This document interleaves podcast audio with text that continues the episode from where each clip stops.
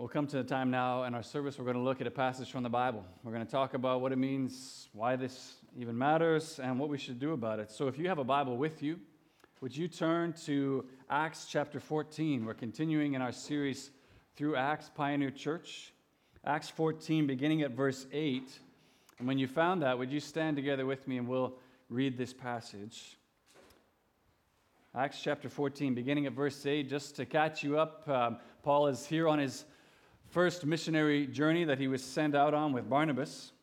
Last week they were, we saw they were in Pisidia Antioch, and uh, it ends pretty badly for them with them being kicked out of that uh, town.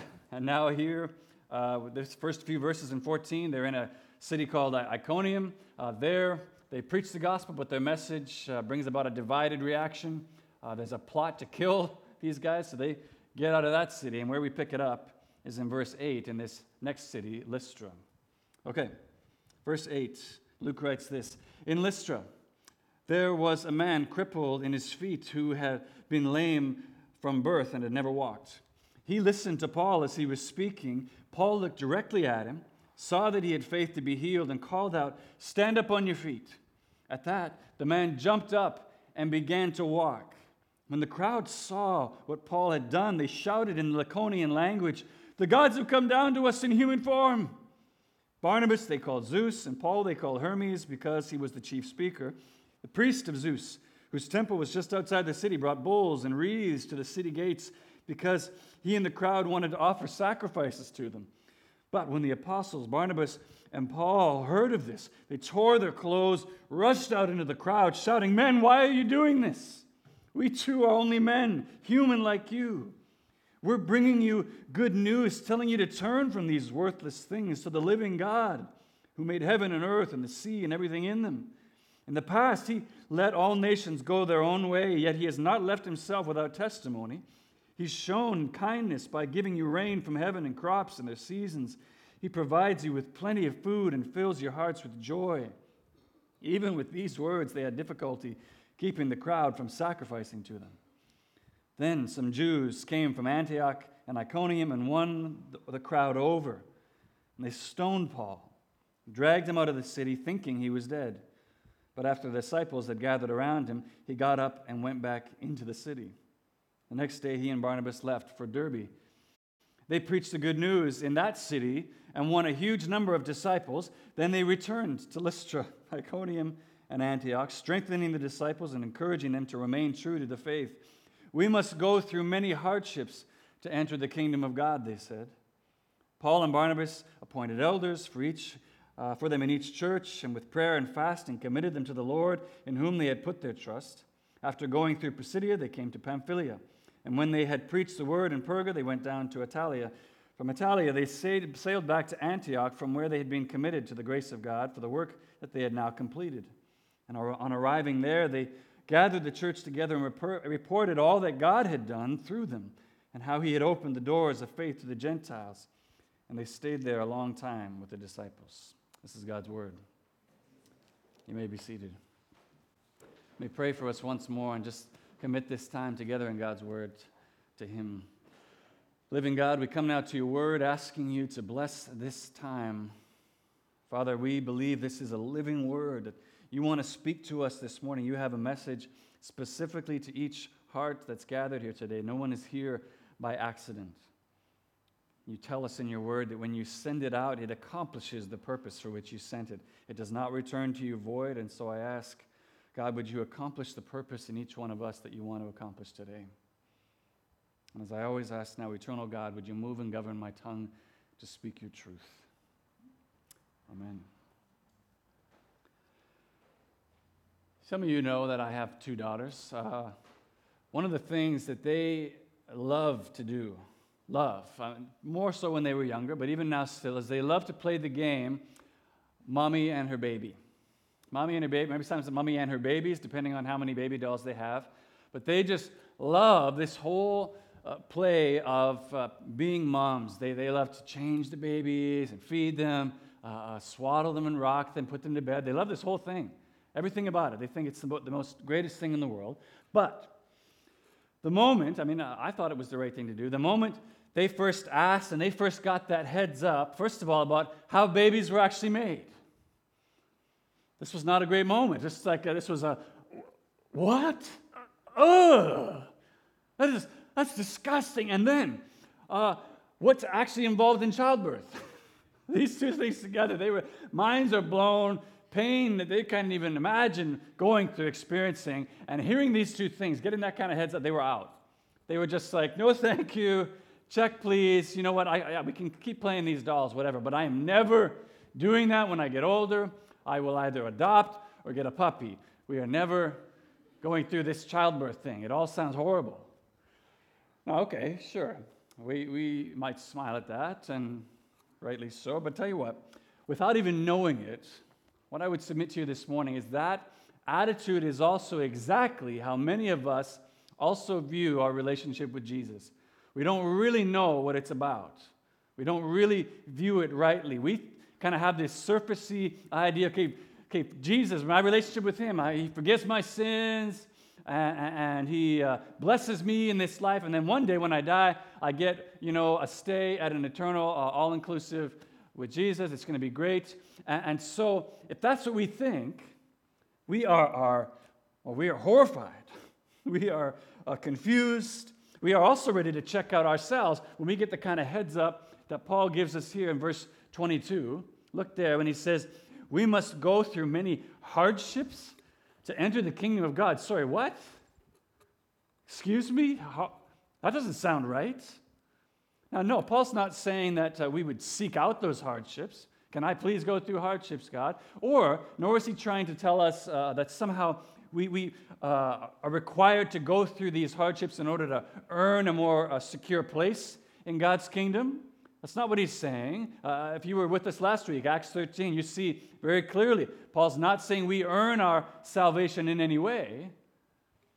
But in giving the church this message of encouragement, I'll put that in quotation marks, encouragement, Paul is lovingly warning all those who God calls to be his witnesses, then and now, that the Christian life is a whole lot more than coloring sheets and fishy crackers.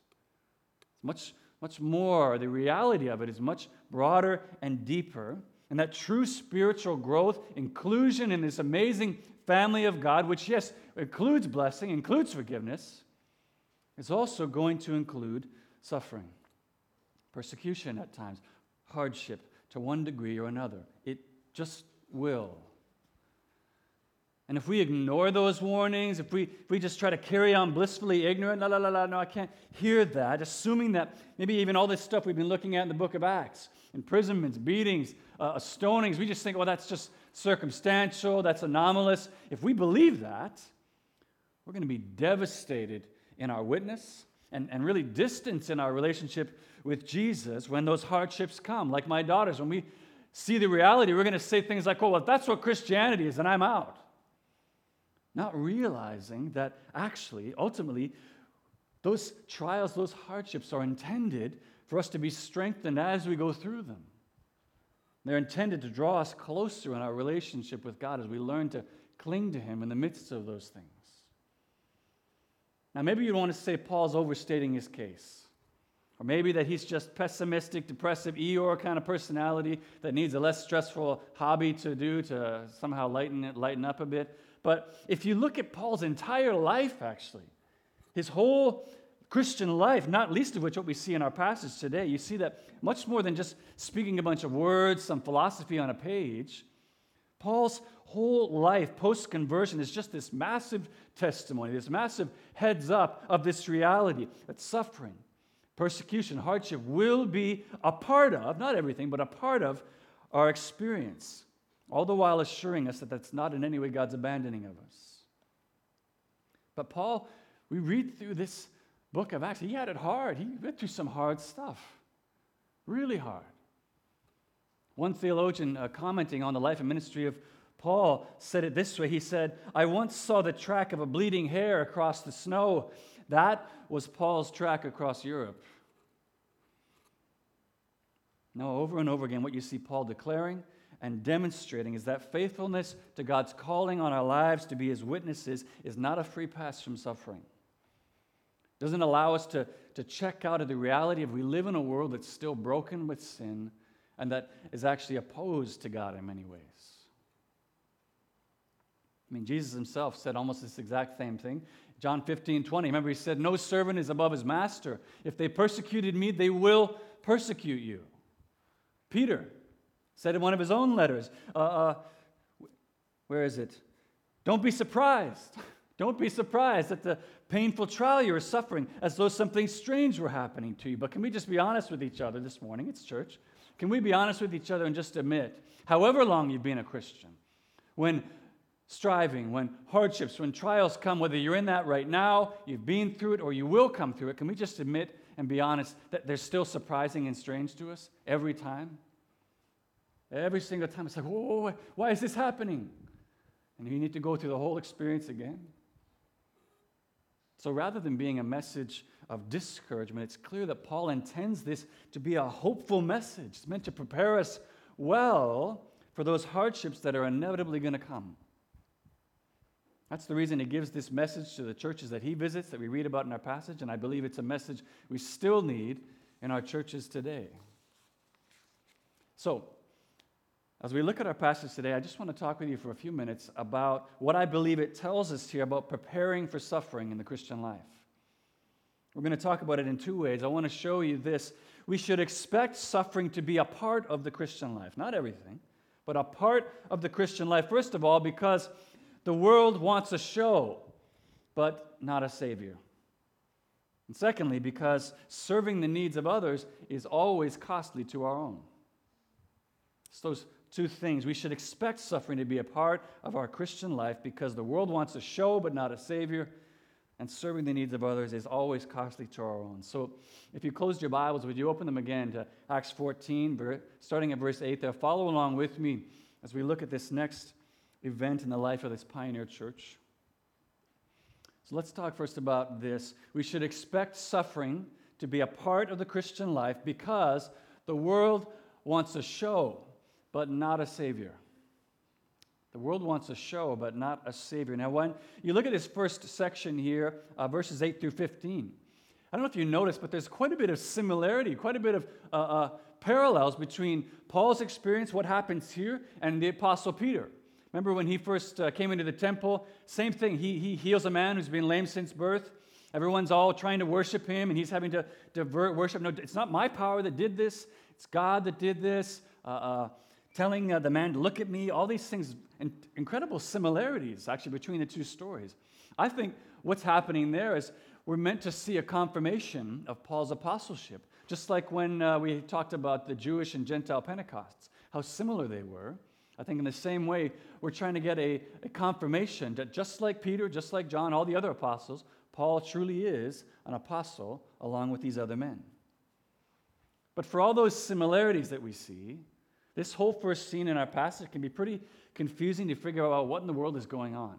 What, what's happening with uh, these guys trying to worship uh, Paul and Barnabas, offering sacrifices to them? Why, why would they do that? I think a helpful way that, to, to begin to explain that to us is to consider a story you may be familiar with called Beauty and the Beast. Do you know this? Maybe you've read the book, maybe you've seen the films. Uh, uh, if you know that story, the prince at the beginning, his whole life kind of gets changed and blown up when this old woman comes to the door one stormy night and, and asks for shelter from the storm, offering him a, a rose in exchange for shelter. And the prince, at this point in the story, is a pretty much a big jerk face, and he's like, No, get out of here. You're, you're terrible. You're ugly. Get out of here. I don't want to be part of this. And she asks again, reminding him of appearances are not always what they seem. And when he refuses her again, all of a sudden, appearance changes. She, this shell melts away, and oh, she's this beautiful enchantress. And he goes into full on backpedaling mode. He's like, no, no, no, what I meant was. And she's not having it. She's like, no, sorry. Curses him, the whole castle for forever, basically, unless he's able to love and truly be loved by someone else. Now, if you haven't seen the film, spoiler alert, okay, Bookworm Belle comes, uh, uh, fall in love, everything's happy, happily ever after. Cue the uh, you know superstar singing a cover of one of the songs from the film. That's the Disney formula. Great story. But let me ask you this the next time, let's say a year later, somebody shows up at the door of that castle asking for help, asking for some sort of uh, uh, blessing, some kind. How do you think the prince is going to respond now? Now that he's had this whole terrible experience, how do you think he'll respond now when somebody knocks on the door? Different, right? I tell you all that because that's almost exactly what happened in this ancient city of Lystra. Apparently, about 50 years previous, the Latin poet Ovid had penned this legend about the Roman god Jupiter, who was Zeus for the Greeks, and his son Mercury, Hermes, who had shown up in the hill region of Phrygia, which is basically the backyard of Lystra. They'd shown up, but they were disguised as humans.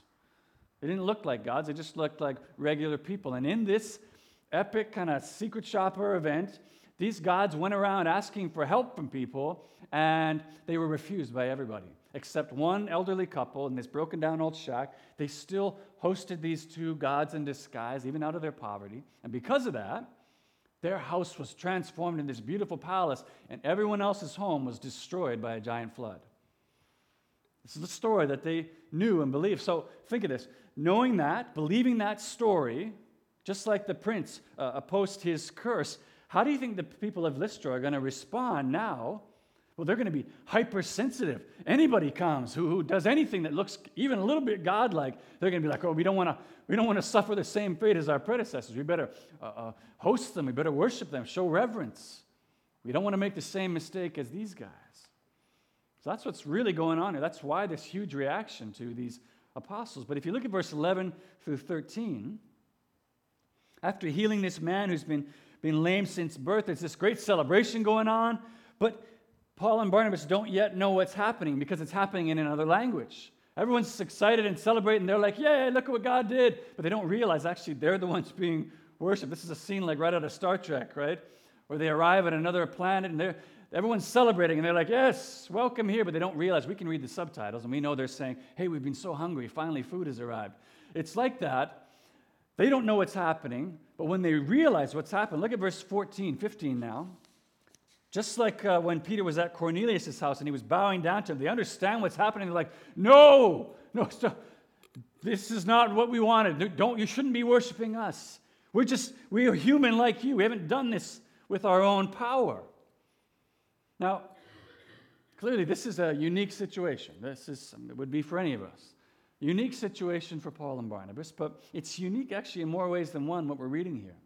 Because in the second half of verse 15 and through 17, this is actually the first recorded presentation of the gospel to a Gentile audience that doesn't have any understanding of the scriptures.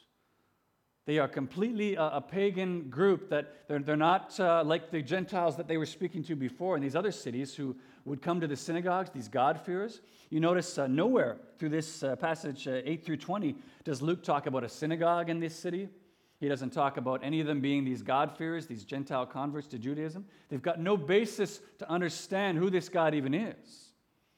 This is why uh, Paul's presentation of the gospel, along with preaching the good news, which we said each time his good news always includes a substitutionary sacrifice of Jesus, his resurrection, his forgiveness through Jesus, but he also includes here a whole extensive section on really a natural theology. He's presenting them with a natural theology, reading, revealing God's witness of his power, his kindness, not through the witness of his word, because they wouldn't have known that, but through the witness of his creation. You see how he's saying it? God's the one who made everything around you. He's the one who's blessing you and giving you all these things. It's a very unique presentation of the gospel to someone who doesn't have the context of the Bible to understand it. It's almost exactly how Paul uh, presents the gospel in the book of Romans. Beginning of verse Romans, uh, uh, chapter 1, verse 18 in Romans. Listen. The wrath of God is being revealed from heaven against all the godlessness and wickedness of men who suppress the truth by their wickedness, since what may be known about God is plain to them, because God has made it plain to them. How?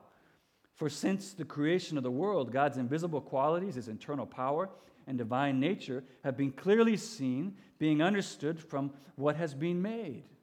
So they are without excuse. That means there's something in God's creative order which is enough of a revelation of himself that leaves us without excuse. That we should know there is a God, that he created this, and we need the testimony of God's word and of the gospel to fill that out so we can know it in a saving way, but it's included in part of how God's witness is poured out. What's striking here, though, is that even with Paul's denial, uh, we're not gods. You shouldn't be worshiping us. And this very clear and cogent gospel presentation, we still see, look at verse 18. People of Lystra, they're not buying it. They're still intent. No, no, we, we, we want to sacrifice to you. you. I think maybe you are gods and you're just, you're just playing hard to get. I don't know what. But then finally, as they're trying to explain that, it says these people from uh, Antioch and, and Iconium show up, these towns that they'd had to flee, they show up and turn the crowd against them. When they see that the show's over, okay, Paul and Barnabas are not here to set up a miracle healing shack ministry. But they're angry. And they stone Paul and drag him out of the city. They think they stone him to death. And they drag him out of the city and leave him there. Now, what's going on there? What, how could people who were just one minute ready to sacrifice to this guy now stone him, throw him out of the city? Now, one way we could take this, there's a, a whole interesting thing to think about uh, uh, people's reactions when you confront their idols. Uh, there's a whole section I'd love to talk about there, but that's not where we're going this morning. What we're seeing here, first of all, I think, first of all, is disappointment. People of Lystra are disappointed, maybe embarrassed, because they've been worshiping these guys who actually aren't gods. I mean, if you know the history, for instance, of Captain Cook, his third uh, voyage to the Hawaiian Islands, where he's killed as well, when they find out, oh, wait a minute, you're not a god? We've been worshiping you? They kill him. Same thing here. They, they find out you're not actually a god, and they kill him. They're, they're angry and frustrated. And I think that's also what we're seeing hostility and anger towards Paul because they've come for a miracle show. This guy's done this amazing miracle, and they, they want to see more. They're like, yeah, keep doing that. We want to see this. And, and, and when this, they realize, okay, no, that's not what I'm here for. I want to just talk with you. I want to give you a message, show you your, why your gods are worthless and how we've got a Savior. They don't, they don't want to hear that at all. I mean, just imagine in a modern day example, you save up whatever it is, three months' salary in order to get tickets for a Canucks game, and you go down to watch that game, and they played five minutes of hockey, and then it stopped. And out came the mayor, Gregor Robertson, and talks for an hour about the need for transit reforms in our city. Now, that's important, okay, but you're to be like, no, no, no, that, that's not why I'm here. I'm here to see a show. I don't want to hear some message right now. And, and they'd probably tear the place apart. It would be chaos. Same thing here. And this is where the starter comes full circle because the gospel, the gospel always needs to include both a demonstration of the message and a declaration. It needs both. It's what you see all through the book of Acts, it's what we have in our purpose statement as a church. Demonstration and declaration of the, of the gospel. They're like two wings of a plane. You need both in order to fly, right? But where uh, whether it's these miracles that we've looked at, uh, whenever we've talked about the demonstration of the gospel, well, we've always said, yes, uh, the miracles confirmed their message. Uh, the, the, the, demonstration of the gospel, it, it shows validity to our witness. Those things are never the point. Those are not to be the focus. The miracles, the demonstrations, those are never the point. Why? Because the demonstration of the gospel is not what saves people. It's the message of reconciliation through Jesus that does that. But that's also the first reason that we should expect suffering and hardship in the Christian life because here's the reality everybody loves the demonstration part of the gospel. They love that part. Demonstration of gospel power, that can always draw a crowd. Whether that's uh, when the apostles were speaking in tongues, here, uh, uh, raising up a guy who'd been lame since birth, serving the needs of your community in these sacrificial ways, uh, forgiving groups that have been oppressing you, all those things, that leads in the news, doesn't it? We see that everywhere. People love demonstrations of gospel power. But lest you think that, okay, well, I guess maybe they did something wrong by declaring a message. Remember, listen, even Jesus himself was sought out only as kind of a, a miracle show magician and not the savior of the world that he was. Many people sought him just for that. Remember uh, John 6, after he had fed the 5,000 people, and then this huge crowd of thousands of people is following him. Jesus says right to them, he's actually, he says, You know what? Many of you actually aren't even here because you want to see me. You're not here because you know you need a Savior. You're here because you ate the loaves and had your fill. You're here for a show. And that's not what I came to give you. And that is why you should expect that suffering will be a part of your Christian life because as long as you're serving, loving, uh, giving, forgiving people out of your desire to demonstrate the gospel, people will come out for that show. They will come out for that demonstration all day long. But the minute you want to, I want to give you that same heads up that Paul gives you. The minute you bring declaration of that same gospel message into the picture, for some, actually for many, that's going to immediately change the posture towards you. They're going to be like, well, hang on, what? And you're going to be encouraged, either quietly or very forcefully, like Paul was here in our passage. You're going to be encouraged to keep the declaration to yourself. Yes, please keep serving in these ways. We, we love the demonstration part, but just keep that declaration to yourself. And can I tell you, you, you got to hear me. We can never listen to that. We, we can't listen to that request. Why? Because, first of all, as we just said, the demonstration of the message doesn't save anybody, only the message does that. The demonstration doesn't actually help anyone in the end, in an eternal way, and it means that people need to hear it. Our demonstrations of the gospel are meant to only provide validity and a, and a platform so that we can declare the message. People need to actually hear it in order for their lives to be changed by it. That's exactly what Paul says, Romans 10. Everyone who calls on the name of the Lord will be saved. Yes, but how can they call on the one in whom they have not believed? And how can they believe in the one in whom they have not heard? It's a message that needs to be heard, it can't just be demonstrated.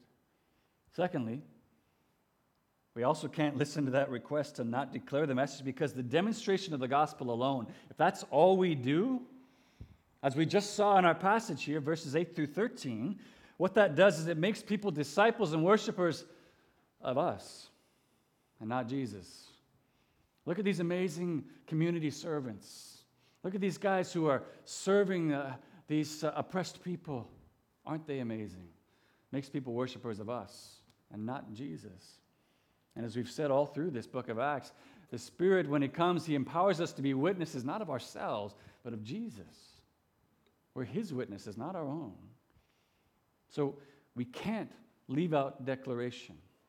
Can't leave out that part, even if it does, even if that is the thing that will bring about hardship for us. It's the only message we have. So that's the first reason we should expect suffering to be a part of the Christian life because the world wants a show, but they don't want a Savior. And when you try to offer them both, it will undoubtedly bring about persecution, hardship from a world that would rather you give them the first one and keep the second one to yourself. Second reason we should expect suffering to be a part of the Christian life is because serving the needs of others is always costly to our own. When you're giving to to offer help to other people, to, to give them uh, uh, some, some help in a need they have. You always have to give out of your own stores, so it's always costly to you in order to serve the needs of others. Now, that's perhaps a, a, already a self evident point to you. We know from our experience or example that, as the saying goes, we can't have our cake and eat it too. To give you an example, I mean, myself as a believer in Jesus, when I try to demonstrate the truth of the gospel that I'm declaring, let's say I take an afternoon, three hours, and go to help somebody move. Or maybe, you know, each Sunday I'm giving out of the finances that God has blessed me with. I want to give to his mission in order to see the mission of the gospel increase and, and go forward. But I don't somehow supernaturally get that time and money back later, right? It doesn't come back to me somehow. God doesn't send leprechauns in the night who deliver little boxes, and when I open it up in the morning beside my bed, hey, honey, look, it's the three hours I gave last week. We, we don't, it doesn't happen. We know that. And so we know on paper that to serve the needs of others, that's always going to be costly to our own. It means giving out of our own stores of time, talent, and treasure.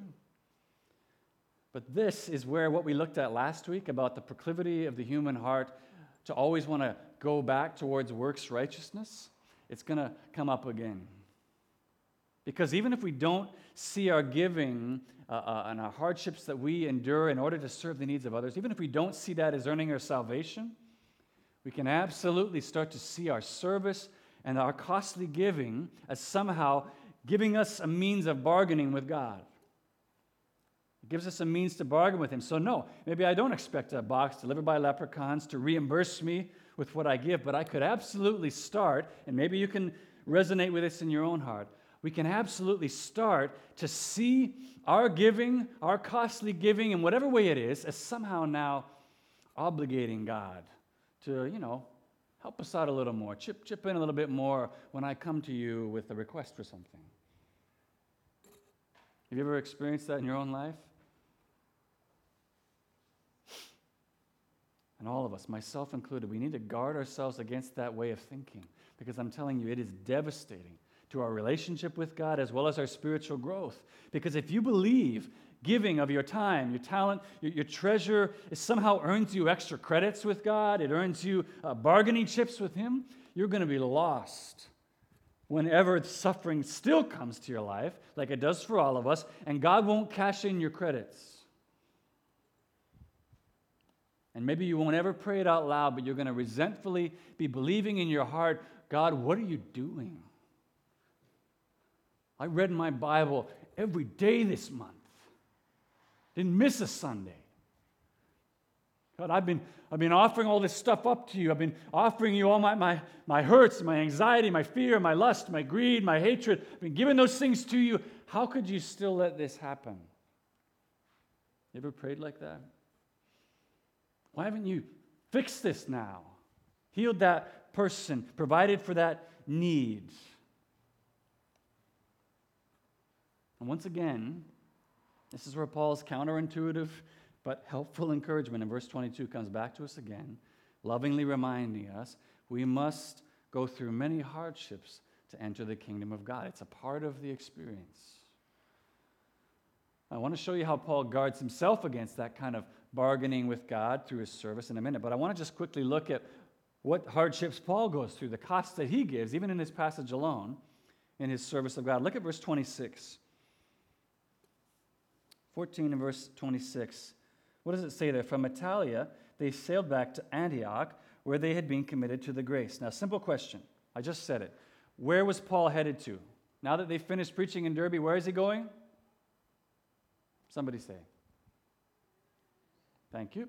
Antioch. He's going to Antioch. Great. Okay, look at this map. We got it up here? Okay, here we go. Right up here in the top center, there's Derbe. That's where they are. And right over here, Antioch, that's their starting point. Okay? Great. So, simplest route, Derbe, we go through here, over through Tarsus to Antioch. Great. Is that the way Paul goes? No. What did it say earlier? He leaves there but goes back to all those cities takes this huge roundabout before he goes back to Antioch. So he, he's giving everything, he's sacrificing hugely in order to, to do this, giving all of. I mean, he's giving time and money. That journey is way longer and then way more expensive. And he's also sacrificing his safety. These are the places that ran him out of town and tried to kill him. He's going back there all to serve the needs of others strengthen and encourage these infant churches that he just planted. Why would he do that? If anyone had reason to boast that could say somehow, God, look at all I've given for you, look at all I've suffered for you in order to serve you, I think you, you owe me a little bit now. If anyone had reason to do that, it was Paul. I mean, isn't that exactly what he was saying in another place in his letter to the Philippians, talking about all of his efforts and labors for God as a Pharisee? And yet, still, even then, look at how he views those things now, post his interactions with Jesus. In Philippians chapter 3, listen to what he says Whatever was to my profit, I now consider loss for the sake of Christ. What is more, I consider everything a loss compared to the surpassing greatness of knowing Christ Jesus my Lord, for whose sake I have lost all things. I consider them rubbish that I may gain, gain Christ and be found in him, not having a righteousness of my own that comes from the law, but that which comes through faith in Christ. Now, how could Paul do that? How could he, all that stuff that he went through, how could he say that and really mean it? And for us today, how, I think what we'd all love to know is how can we say that and really mean it? When we endure these hardships as we experience uh, what it means to be a follower of Jesus? I think the answer we see is in verse 27. Look with me there. After arriving back in Antioch, having completed the work for which uh, he and Barnabas were commissioned, he gives this report to the church. But look at the language that Paul uses in verse 27. On arriving there, they gathered the church together and reported all that God had done through them and how he had opened the doors of faith to the Gentiles. Did you catch that? Did you see what the guard against this kind of bargaining thinking is? When we suffer hardships, when we give in costly ways to serve God, what does he say? Is he boasting anywhere about, man, you should have seen how I was able to escape those towns and get out of there? Look at all the people I led to faith in Jesus, all these churches I've planted among the Gentiles. Is he doing that? No. His entire report to the church is look what God did through us. Look what he accomplished, the doors that he opened for us. See, that's how Paul could talk about being able to rejoice in the suffering, the loss of all things, and mean it because he understood suffering and hardship is a part of what it means to follow Jesus. And therefore, although he did suffer hardships, he never saw those costs that he paid as things that he, God needed to reimburse him for, needed to win credits for. His obedience to his call to be a witness for Jesus, whatever it cost him, was solely about his understanding I am the chief of sinners who's been saved by grace alone. And I, and I just want to give everything that I have, everything that I have at my disposal, I want to give it all in service of the one who saved me. So he points all credit back to God. He did it. These aren't my accomplishments that I earned credit. He gets the glory because he did it through me. That's how we avoid this bargaining. If we see that everything we accomplish for the sake of the gospel, every cost we pay, it's actually He's the one that accomplished it through us. When you consider that, when you consider that attitude, does it start to change, at least a little bit for you, the way you view the costs that you pay today? Whatever costs you pay in service of God. Do you start to see your offering of your time, your talent, your treasure to, as an understood part of your service to a God who gave everything to save you? Understanding, just like Paul, that God has done it all. It's He's the one who gets the glory. Or are you still viewing the hardships that you endure to your calendar, the hardships you endure to the use of your talents, the hardship you endure to your bank account as an investment, but not an investment in the kingdom of God, but an investment in yourself? That you think that you can cash in at some point when you need to call in a favor from God. Those are two very different ways of living. The first one is going to bring uh, life, it's going to bring joy, it's going to deepen your faith and grow your relationship stronger with Jesus. When you see, like Paul, you can just open your hands and pour out whatever God calls you to surrender, knowing that the prize that you're working towards is Him. The prize that we are striving towards is God. You get Him. Second way, that other way of operating, I promise, is only going to cause frustration, confusion, a steady distancing in your relationship with God because you don't put God in your debt. You're not earning credits. And if the ultimate prize of your life is not more and more of Him, you're going to find that the things that you do attain, they're fleeting, they're fading, they will never satisfy you in a way that He can.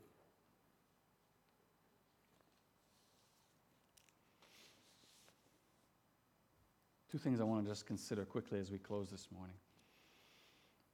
Maybe you're here this morning and you don't yet have a relationship with Jesus. And you're hearing all this and you're just thinking, yes, thank you very much, actually. I just want to thank you for your honesty, for just showing me that Christians truly are crazy and that Christianity offers no support at all, no help whatsoever in avoiding suffering. Thank you. I knew I didn't want to be a Christian, but this is helpful. Thank you. If that's if that's you, if that's what you're thinking this morning, I, I would just want to ask you to consider this. How have you found not believing in Jesus to be working out when it comes to avoiding suffering? Is it, is it really any different? You not believing in Jesus, has that allowed you to avoid suffering and hardships in your life? No.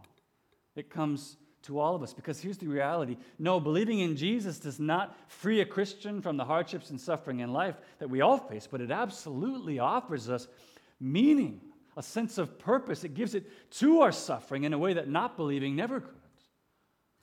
Because for the Christian, hardships, suffering that we go through, they're achieving for us a beautiful purpose of deepening and strengthening our faith, growing and conforming us through those things to look more and more like Jesus. That's the point of them. But for a non believer, those same hardships, that same suffering you go for, that you go through, they're not accomplishing anything. All they're doing is just withdrawing from your life account and putting nothing back in there. That's what's so radically different about faith in Jesus. It's not about avoiding suffering, but it's about changing our entire experience of that suffering to a way that it's actually accomplishing something now.